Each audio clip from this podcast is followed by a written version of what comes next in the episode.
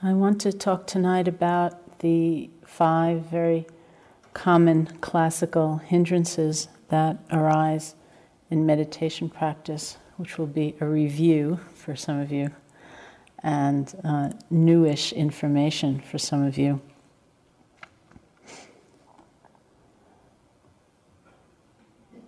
When we talk about these particular qualities, sometimes they're known as hindrances or defilements of mind. And the word defilement is a fairly unfortunate translation of a Pali word. The word in Pali, the language of the original Buddhist text, is klesa. And more literally, what it means is torment of the mind. And that is a concept that most of us can get behind from our own experience. The word defilement has a somewhat mid Victorian air of uh, judgment and condemnation. But torment of the mind, we tend to understand from our own experience. There are some qualities that, when we are lost in them, when we're driven by them, when we are overcome by them, they are tormenting to us. These are the klesa, or the defilements. And what's crucial is a relationship to these qualities of mind that is reflective of our deepest wisdom and compassion. They're taught over and over again because they are such common experiences. They're things that simply happen in the course of going deeper, looking within, looking more clearly. And it's essential that we be able to use their occurrence as a time of expressing our wisdom and compassion and deepening those forces. Wisdom and compassion both are questions of vision, of how we view things. In that sense, you don't even have to consider compassion a feeling, like a, a sentiment or an emotion. But it's a quality of vision, of understanding, of holding things in a certain light. And I often think of a very uh, famous quotation of the Buddha's when he said, I teach one thing and one thing only that is suffering and the end of suffering. I teach one thing and one thing only that is suffering and the end of suffering. This very commonly quoted statement is one of the reasons I imagine that Buddhism can have a reputation as being very pessimistic and depressing. But really, it's quite uplifting. It means several different things. Sometimes the statement is used to point to the need we have to acknowledge the very real suffering and torment that there is the open acknowledgement of it being the beginning of coming to the end of suffering. And it's also used as a way of viewing ourselves, a way of viewing life. Rather than regarding the forces, the habits that arise in our minds, rather than viewing the actions of others in the light of good and evil, or good and bad, or right and wrong. We can hold the vision of various things that arise in our minds leading towards suffering, and other aspects, other mind states leading toward the end of suffering. And feel the difference within your own mind. If you begin to view yourself in this light, you see things like torments of the mind, jealousy and greed and anger, fear. And rather than feeling contemptuous of yourself or rejecting of yourself or angry with yourself for the arising of these qualities, there is a very natural compassion when you see that they're qualities of suffering rather than bad, miserable, wrong, awful, terrible, disgusting qualities that you have. And similarly, when you see all those forces of generosity and care and kindness, all those things that lead to the end of suffering, there's a very natural rejoicing. There's an ability to actually take delight in that. So when we are holding this vision, which is the vision of compassion, whether we're regarding ourselves or we're regarding others, it's the uprooting of the quality of shame and guilt and fear and separation. What we feel in response to seeing ourselves or someone else moving towards suffering is compassion, and that compassion can be a powerful motivation to take action. Thich Nhat Hanh said once that compassion is a verb. And even in the very traditional definition, the translation from the Pali, it's the trembling or the quivering of the heart. It's a movement, it's a verb. We might take very strong action based on this feeling, but it's not a sense of rejection, it's not a sense of distance or alienation. So, the examples often used of seeing a child reach their hand out toward a flame or a fire, you might take very strong action to pull that child back or to have them move away because you see that they're moving towards suffering. You don't just sit there. But you also don't take that strong action on the basis of rejecting the child, of feeling contempt for them. In some ways, it's like a recognition of our oneness. We know what it feels like to suffer. And so we can move to effect change as much as possible for the sake of our own liberation from suffering, for the sake of others. So that's the, the basic vision that gives rise to compassion. It's a whole reorientation of our minds away from seeing things as good and bad to seeing ourselves and others in the light of suffering and the end of suffering. And so when we work with forces such as the hindrances, both in terms of wisdom and compassion, the primary element is a sense of inclusion. We include this aspect of our minds, whatever it might be, in this field of awareness, which is wisdom and we include whatever hindrance, whatever force might have arisen in the mind in this field of non judgmental, loving kindness, that tenderness or movement of the heart that wishes release from suffering and isn't angry or afraid about what's arising. That's compassion. The hindrances arise very, very, very often.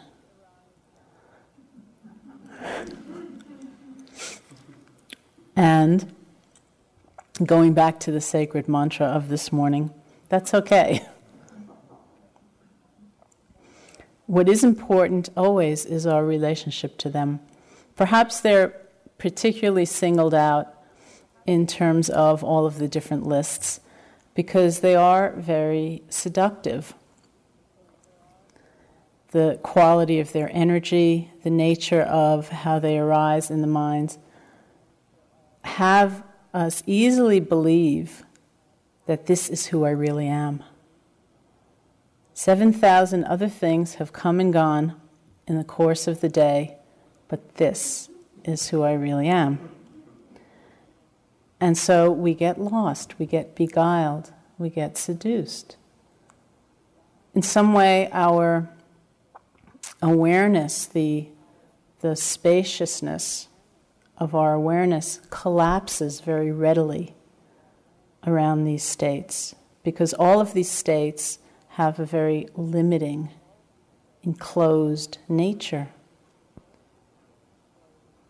And when we are not mindful of them or we don't feel compassion with their arising, when we either judge them and get angry about them being there, try to push them away, or we get lost in them and identify with them as being who we really are, in either case, our awareness will collapse and be as limited as the nature of the object. And it doesn't have to be that way.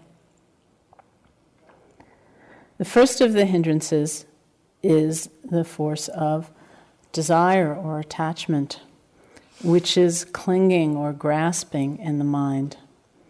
We experience it very often in practice when we have an idea of what good meditation practice looks like, and we want it really very badly. It may be something we have experienced in the past. It may be simply a concept that we hold about what good meditation is. I can remember very early in my practice Somehow I got the idea in my mind that all the really good meditators were sitting bathed in a sea of white light. that all these people, like Carol and Joseph and all the people who were at my first meditation retreat, were sitting there in complete bliss with these brilliant visions of white light. And I didn't have any white light. I had a lot of knee pain and I had a lot of sleepiness, and I didn't have any white light. But because I was so utterly convinced that the vision of white light was the singular experience that defined good meditation, nothing I experienced was good enough.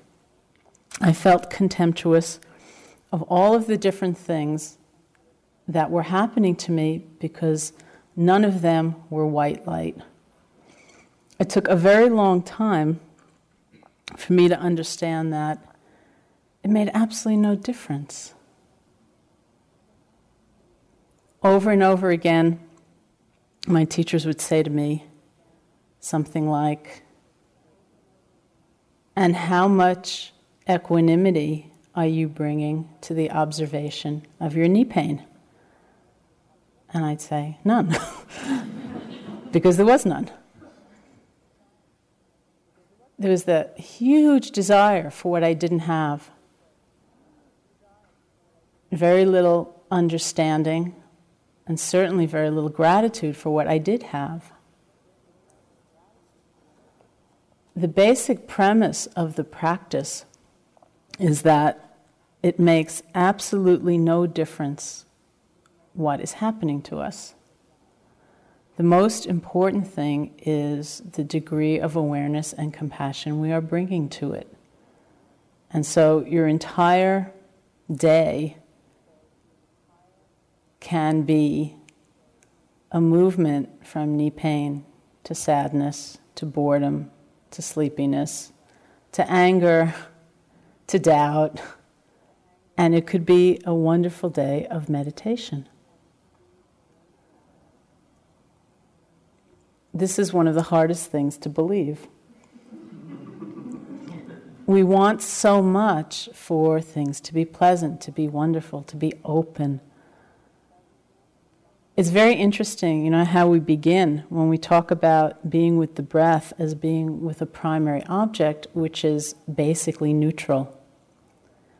And I've often seen in working with Asian teachers that they're astonished that we can take something like the breath and make it an object of self judgment. I'm not breathing deeply enough. I'm all constricted. I'm, you know, it's not good enough. I want a beautiful breath, just free, moving through my body, nothing held back. They're amazed. It is amazing, actually. It's not that desire is bad or wrong, or that we need to feel contempt for ourselves for its arising, but understand what it does. Our, our vision of happiness gets very limited. Our idea of good meditation, our idea of happiness, our idea of attainment, our idea of, of joy, whatever it is, becomes contained in this object, which we either have or we don't have. If we don't have it, nothing else is good enough. If we do have it, we're immediately afraid it's going to change. It's going to go away. It's going to pass. Once there's an object that we are attached to, by definition, there's separation. There's me and that object, and there's fear of loss, there's fear of change, attachment or desire is, is the mental equivalent of our bodies leaning forward, trying to have, trying to hold on to something, trying to keep something from changing.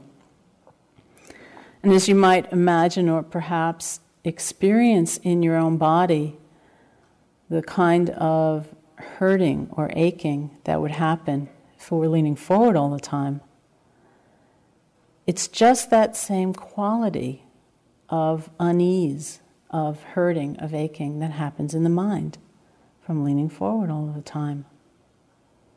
That's why the, the movement in meditation is one of leaning back. It's coming back to center.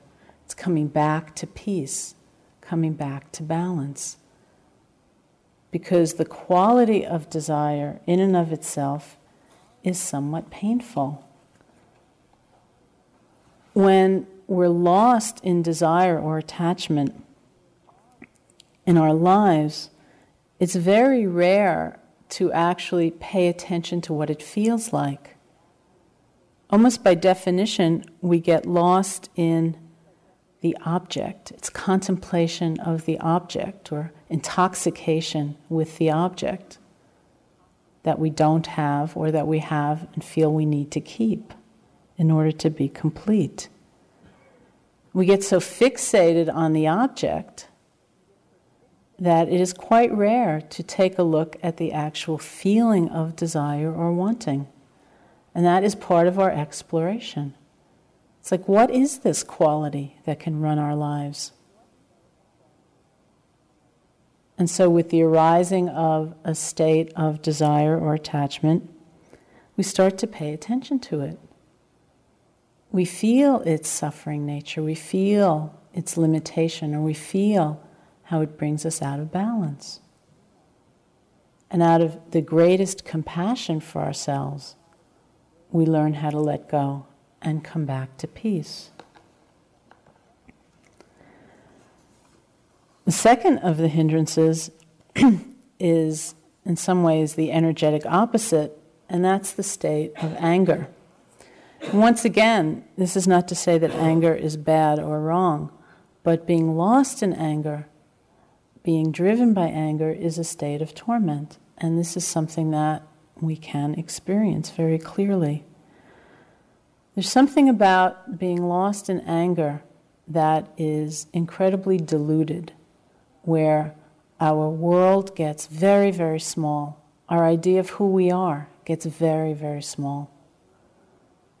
We lose a sense of perspective, we lose a sense of possibility, we lose a sense of options. And as everything contracts, we can often get very afraid. And because of that fear or panic, we get even angrier.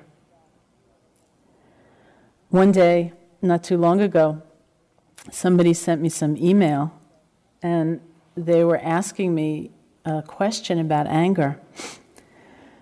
So I said in response, well, one of the very painful things about anger is the tendency we have when lost in anger to just put people into a box.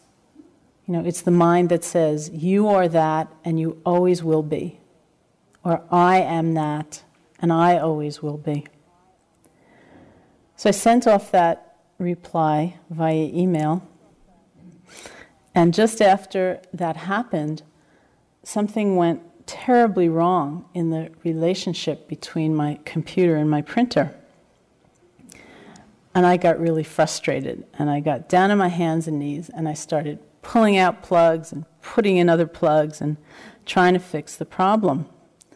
The person who normally helps me with uh, the whole computer world was on vacation. And I found myself feeling very angry at him. And I, my mind was just filled with thoughts like, why isn't he here when I need him? But in doing that, I completely overlooked the fact that I had actually strongly urged him to go on vacation. and then I was very angry at myself. I kept thinking, why can't you be the kind of person who can fix these things? In the meantime, of course, I fixed it. But I saw this incredible collapse of my identity, my feeling about the other person, the tremendous delusion, how much I overlooked in being lost in that state of anger. So then I got back up on my chair, I got back online, and there was my correspondent again, the person who had asked me the question about anger. And what he was saying this time was, I don't really understand what you mean about how when we're lost in anger, it leads to our putting people in boxes. So I just typed out to him exactly what had just happened. I said, okay, here it was. I put him in a box, I put myself in a box. And this is what we do very often. One of the definitions of anger in Buddhist psychology is a state of persecution.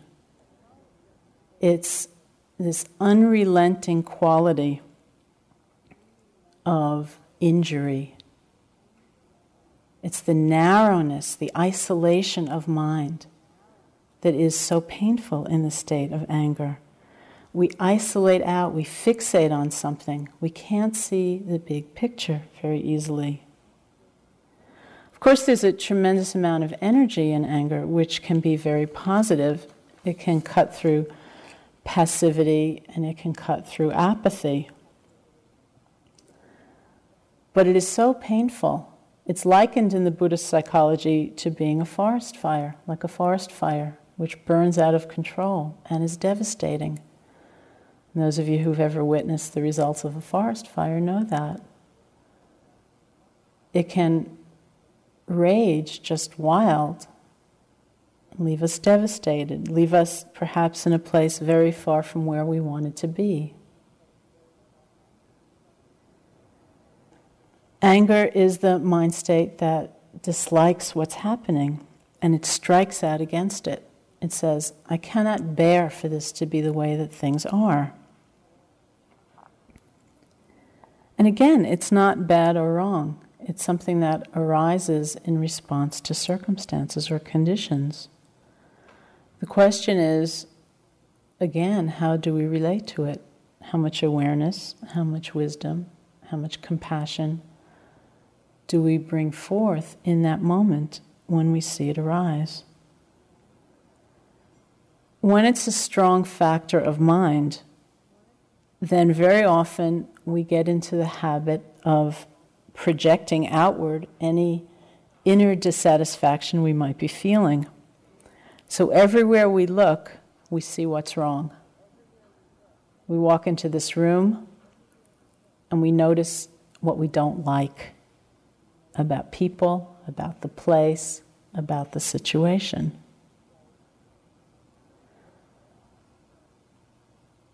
What's very important is simply to understand,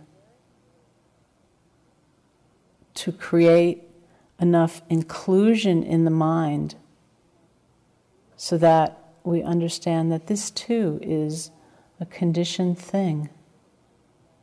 It's insubstantial. It arises due to conditions, and it is not who I really am. It's a tremendous force, it's a tremendous energy, and very painful when we're lost in it. It's the other side of desire what happens when you sit long enough and you never see white light? And you think you really should. You think you should have long ago, perhaps. The question is in these situations always what is the consequence of the anger? Does it actually lead to some control over a situation? Does it hasten the arrival of white light? Probably not. We look at what we like, we look at what we don't like, and we understand that we can't control that flow of pleasure and pain. But that the quality of mindfulness can go anywhere. We take refuge, in effect, in our ability to be aware. Many of you have heard me say that when I was first sitting with U Pandita, I would go in to see him many, many times with some glorious experience I had in my meditation that I liked very much. And I would go in and describe it to him, and he would look at me and say, Well, did you note it? And I would sit there and think, What do you mean, did I note it? It was wonderful. You know, can't you tell how extraordinary it was? And I would go in to see him many more times with a difficult, conflicted, unpleasant, unhappy experience. And he would look at me and he would say, Well, did you note it? And I would think, What do you mean, did I note it? It was horrible. How could I have noted it? But of course, he was right. And it was tremendously liberating to begin to appreciate both the austerity and the completeness of his approach. Because he really was not all that concerned with what was happening to me. What he was concerned about was whether I was aware of it or not. And it really became a question of faith for me to see that with faith or confidence, I began to recognize oh, I can note this too. I can include this unpleasant experience. I can include this unwelcome, undesired experience in my field of meditation also. Mindfulness can go here too. Or I can be compassionate about this as well. It's not to say we like everything, but there's a certain relationship of inclusion, of welcoming. I think about a friend of mine who was a therapist, and I think she was a really fantastic therapist. She talked to me once about somebody coming to see her as a client who she really didn't like. Somebody came to see her who she just didn't approve of, she didn't like. She didn't like his political views, she didn't like his attitude toward women. There were many things she just did not like about him. And she actually tried to persuade him to see somebody else for therapy. But for some reason, he really wanted to see her. And so she took him on as a client.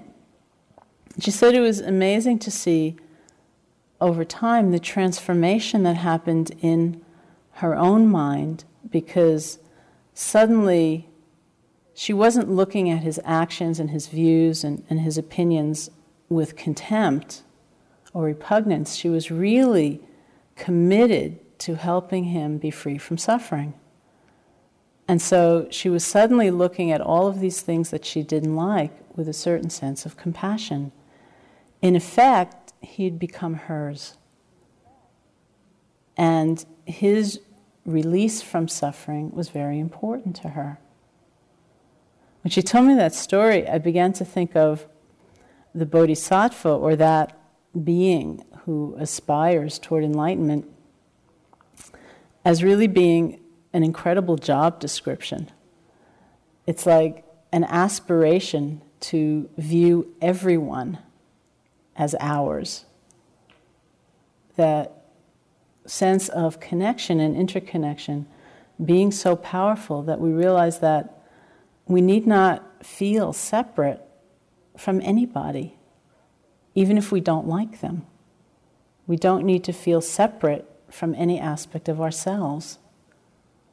We don't need to feel contempt and anger and pushing away.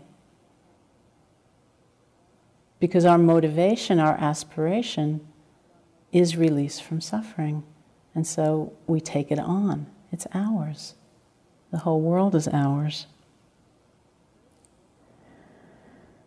The third of the hindrances, which arise so very often, is that of sleepiness or sloth, sloth and torpor.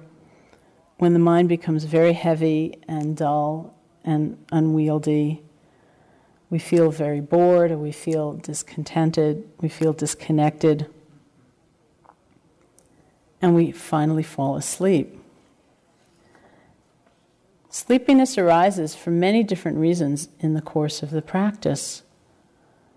Sometimes we're actually getting quite concentrated, but there's not enough juice, there's not enough energy in the system to balance out the tranquility and the stillness of that concentration. And so we get into a very serene, dreamlike feeling, but without any real spark of awareness. And then slowly that dreamy state sinks and sinks and sinks further until we're fast asleep.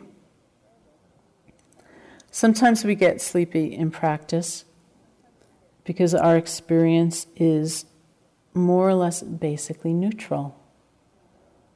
We tend in our lives to be conditioned so that we might only really wake up and feel alive when something is very pleasant or something is very unpleasant and therefore challenging. And all those simple, repetitious moments feeling a breath, hearing a sound, opening a door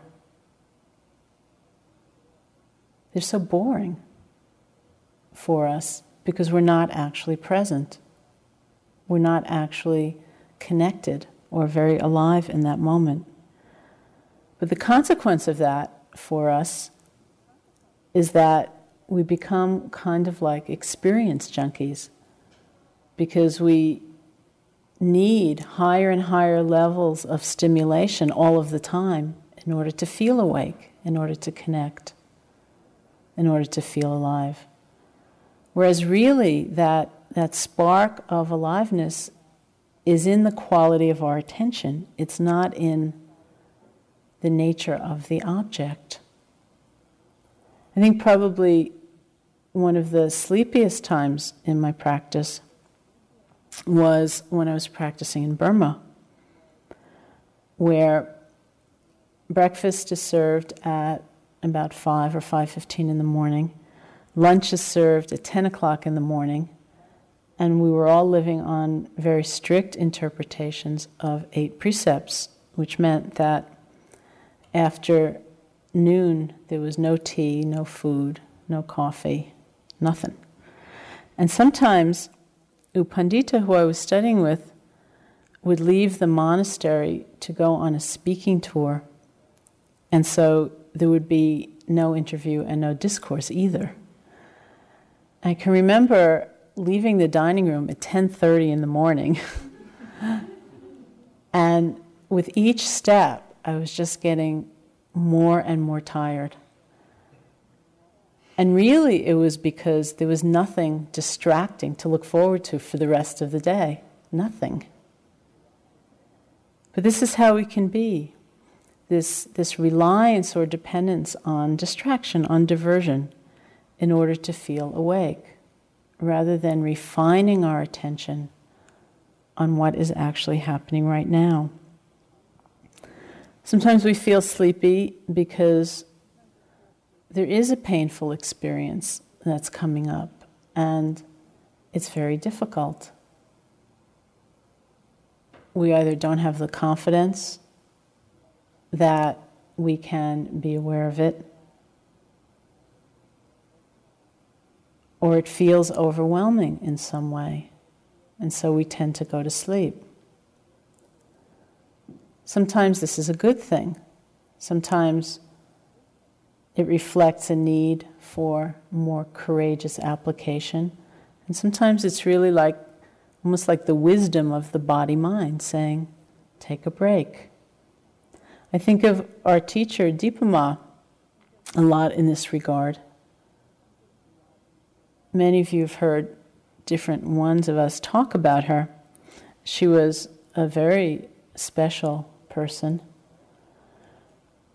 She had been, as was the Indian custom of that time, she had been put into an arranged marriage when she was 12 years old and went to Burma to live with her husband. After many years, had three children, and then two of her children and her husband died.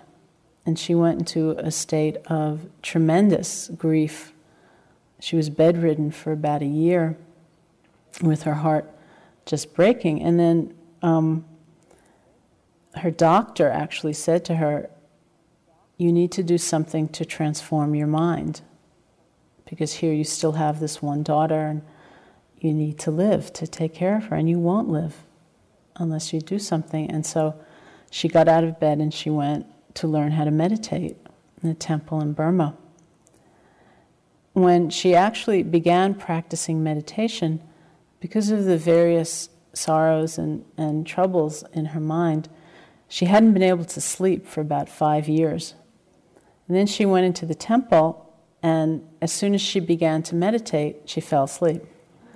And she said that all that could happen was that she slept. And she was very frustrated. She cried a lot because there she'd been not able to sleep for five years, and then she went to meditate and she could only sleep. But she just kept persevering. And after some period of time, it just broke open, and then she could be present without falling asleep. So there are many different reasons that that kind of overwhelming feeling of drowsiness comes up. And then the next hindrance is the opposite. That's the state of restlessness, where we have a lot of energy. There's very little serenity, very little centeredness or calm. Sometimes it's quite physical. We just have the sense that we're just going to jump out of our skin. I have a friend who was practicing once in Sri Lanka, and she said that in the course of one hour sitting, she used to get so incredibly restless that she'd have to stand up, take her zafu, move to the other end of the room, sit down, start again, get restless, stand up, move to the other end of the room so that within the course of a single hour, she would move six or seven times. Sometimes restlessness is a state of worry or anxiety about the future. Sometimes it manifests not so much physically, but more in the form of obsessive planning. I often experience it as some means of trying to assert control over my future by planning it out, as though if I planned it carefully enough, I could be assured that it would happen exactly as I intended to happen. I can remember when I was living in India in the 70s and practicing, I decided that I was going to live in India for the entire rest of my life, which of course I did not. But because I wanted to so much, and I was so anxious, so unsure about it working out, I used to sit in meditation and plan out all the ways that I was going to make sure I lived in India for the entire rest of my life. So that I would sit and I would start thinking, okay, next year when I have to go renew my visa, I'll go over there because I've heard that those visa officials are very sympathetic to meditators, and I'm sure they'll give me another year. And the year after that, I'll go to that end of the country because I've heard those visa officials are very corrupt and they'll take bribes and you know then they'll let me stay in the country and the year after that I'll go over there because no Westerners go over there. And so, you know, they'll no doubt be enchanted that somebody wants to stay in their country and they'll give me a visa. And the year after that, I'll go over there. And it would go through this whole routine. And then I'd get up and I'd do walking meditation. And then I'd sit down and I'd have to start all over again. Because no amount of planning actually was going to give me that sense of inner certainty or security. Until I finally said something to myself like, You're not even really in India while you're in India. All you're doing is thinking about the future. Why not be in India while you're in India? And then just see what happens. Sometimes we get lost in anxiety which leads to restlessness because we're contemplating things we've done in the past. And guilt is one of the main causes of restlessness. There's an interesting distinction that can be made in the Buddhist psychology between the force of guilt and that of remorse. Remorse being a very skillful recognition and feeling the pain of having caused pain by something we said or something we did or maybe something we didn't do. And we feel the pain of that, but then in essence, we can forgive ourselves, we can let go and move on. Whereas guilt is a state that is ongoing. We lacerate ourselves with the memory and we get more and more restless. We can't let go. It's a form of anger against ourselves. It's very common in the course of intensive meditation, particularly, to get so sensitized and so aware that we really begin to remember, unbidden, the things that we've done or the things that we've said that have been hurtful in some way. It's almost like we take this moral inventory, whether we want to or not, and a lot of things come up. And this is very natural. The question again is how we relate to it. Can we experience it with awareness, with wisdom and compassion? Can we let go and move on? They will certainly come up from time to time. Once, when I was sitting in Burma, my interviews followed immediately after Joseph's. And in Burma, where there's very little sense of privacy anyway, the custom was for you to wait in the back of the room for your own interview. And so I ended up hearing all of his interviews, and someone else ended up hearing all of my interviews. One day I was sitting in the back of the room, and Joseph said something to U Pandita about a memory he was having about something he had done many years ago that had really hurt somebody. And I could tell from hearing his voice that he felt really badly about it. So naturally, my curiosity got quite piqued, and I thought, I wonder what he did. but I didn't get to ask him for about three months, because there we were silently meditating. So then we finished practice, and we left Burma, and we went to Bangkok, and we're having dinner for the first time in three months. and I said to him, by the way, all those months ago, when you were saying to U Pandita about that really bad, hurtful thing you had done, what'd you do? And it was nothing. It was like, it was a very minor thing but it had genuinely caused him a great deal of pain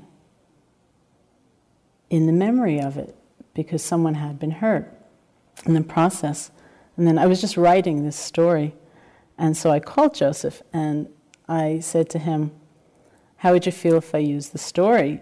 And he said, Well, what point are you trying to make? And I said, Well, how we can feel very strong remorse even over something that is not so terrible. You know, it's not so big, because we get so sensitized and because the mind just moves toward purity in that way. So I told him that, and he said, It wasn't just a little thing. I really hurt somebody. You know? But it was a little thing. And sometimes it's not. I mean, sometimes we really have acted in a way that has caused tremendous pain to ourselves, to somebody else. And this also is something that we have to accept to be able to see clearly in the light of wisdom and compassion, to feel the pain of it, to move on. And then the last of the hindrances is the state of doubt. Doubt is compared to standing at a crossroads and not knowing which way to turn. It's a state of being stuck. There's a very positive aspect to doubt as well the ability to question and not just to take things as true simply because they're said. Probably the, the most wholesome aspect of it is a kind of insistence on knowing for ourselves, knowing the truth for ourselves, not just taking someone's understanding, which is like borrowed understanding. So that part of it is really very helpful. The difficult part of it is when we so separate from our experience because we're lost in conjecture that we don't allow the truth to unfold. We don't allow the process to unfold. We can't hear the truth because we're busy thinking and speculating and wondering. We might be sitting filled with doubt about ourselves. No, am I doing it right? Am I doing it perfectly? Where's the white light? Is it worth doing? What am I doing here? And on and on it goes. The arising of these thoughts, of course, is quite reasonable. But being lost in them endlessly means that we don't come to the present often enough to see the truth unfold. It's very difficult to move forward when we're lost in doubt. Probably the strongest period of doubt I ever had in my practice was quite early on when I was torn between two different approaches to practice. My very first teacher was a Burmese teacher who taught in a style quite similar to this. And then some, someone showed me a picture of a Tibetan teacher, and I was quite moved by his appearance, and I decided to go meet him, which I did, and I began practicing with him. And then I was stuck because I didn't know which teacher and which method to follow. What I did really was get lost in doubt, so that when I would sit to meditate, rather than actually doing one method or the other, I would just think. I'd think, should I do this or should I do that? I wonder which is faster. I wonder if this is better. Maybe this is better. No, I bet that one's better. You know, and on and on it would go. So I would never actually practice. And what was almost worse was that every time I was with my Burmese teacher, I would ask him what he thought about Tibetan practice, which he really did not know anything about. And every time I was with my Tibetan teacher, I would ask him what he thought about Burmese practice, which he didn't know anything about. So I wasn't learning anything from my practice because I wasn't actually practicing, and I wasn't learning anything from my teachers because I was insisting on talking to them about the things they knew least about, as opposed to the things they knew quite a lot about, which was their own tradition. And again, it was a kind of endless process that I had to stop by taking a fresh look at it. I finally said to myself, just do something. It doesn't have to be a lifetime commitment. Just take six months and do one of them, any one of them. But do something. I had to actually take the risk I had to come close to my experience for a period of time rather than being separate from it, wondering about it. This is the force of doubt, which can be, especially in our culture, something very prideful in being skeptical, cynical, suspicious, doubting. And it takes a lot to be able to take a risk, to say, I do want to know the truth for myself. And being away from some process of discovery, thinking about it, is not going to be the avenue of that discovery. And so we let go of the doubts as best we can, even if just for a short period of time to be able to move forward, to explore for ourselves. So these are the five hindrances of attachment and aversion, and sleepiness and restlessness and doubt. All of our effort goes toward the clear awareness of these states as well as others. It's including them in our in our field of mindfulness. The quality of mindfulness can go anywhere. We say mindfulness does not take the shape of what it's watching. We can be mindful of a very happy thought in one moment and a very difficult, restless, or angry thought in the next. And the mindfulness itself is not going to be enhanced by the beauty of one thought and ruined by the pain of another. Mindfulness can go anywhere, it won't take the shape of what it's watching. That's why it is the essence of our freedom. When we say, or U Pandita said, could you note it? That's exactly what he was pointing to. Can you be aware of it? Can you see it clearly? And it's not a cold, indifferent seeing. There is pervading it this sense of compassion, of care, of loving kindness.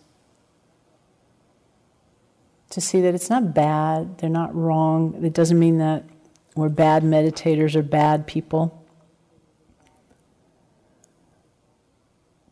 But to see, in effect, they are painful states. Were we to get lost in them, were we to believe this is who I really am, we would be tormented. But even with their continual and constant arising, it doesn't matter. It's not a reflection of who we are as people, it's not a reflection of the quality of our practice. Because our freedom lies in our relationship to these things, not in being able to stop them. We can't stop them, and it's useless to try. The degree of energy that we put out trying to stop the flow of events, to keep terrible, nasty thoughts from arising in our minds, is useless we might well harness all of that energy and recognize that we can use it toward a very strong and immediate connection to what's happening, which is mindfulness. Seeing it clearly, seeing it completely, seeing it with compassion. What have we ever been able to control anyway? How much willful determination do you think will allow you to walk into this room and say, okay, I've suffered enough. No more sleepiness, no more restlessness, no more doubt, maybe a little anger, but, and maybe a morning's worth of desire, but that's it. You know, I've decided. It's not a function of our will. All of these things arise as conditions come together for them to arise. And our work is in stopping the folly of trying to control what we could never control to begin with. And using the capacity of the mind, the incredible capacity of the mind for awareness, for insight, and for compassion, which actually, with all the very same things happening, can completely transform our experience. So let's sit together for a few minutes.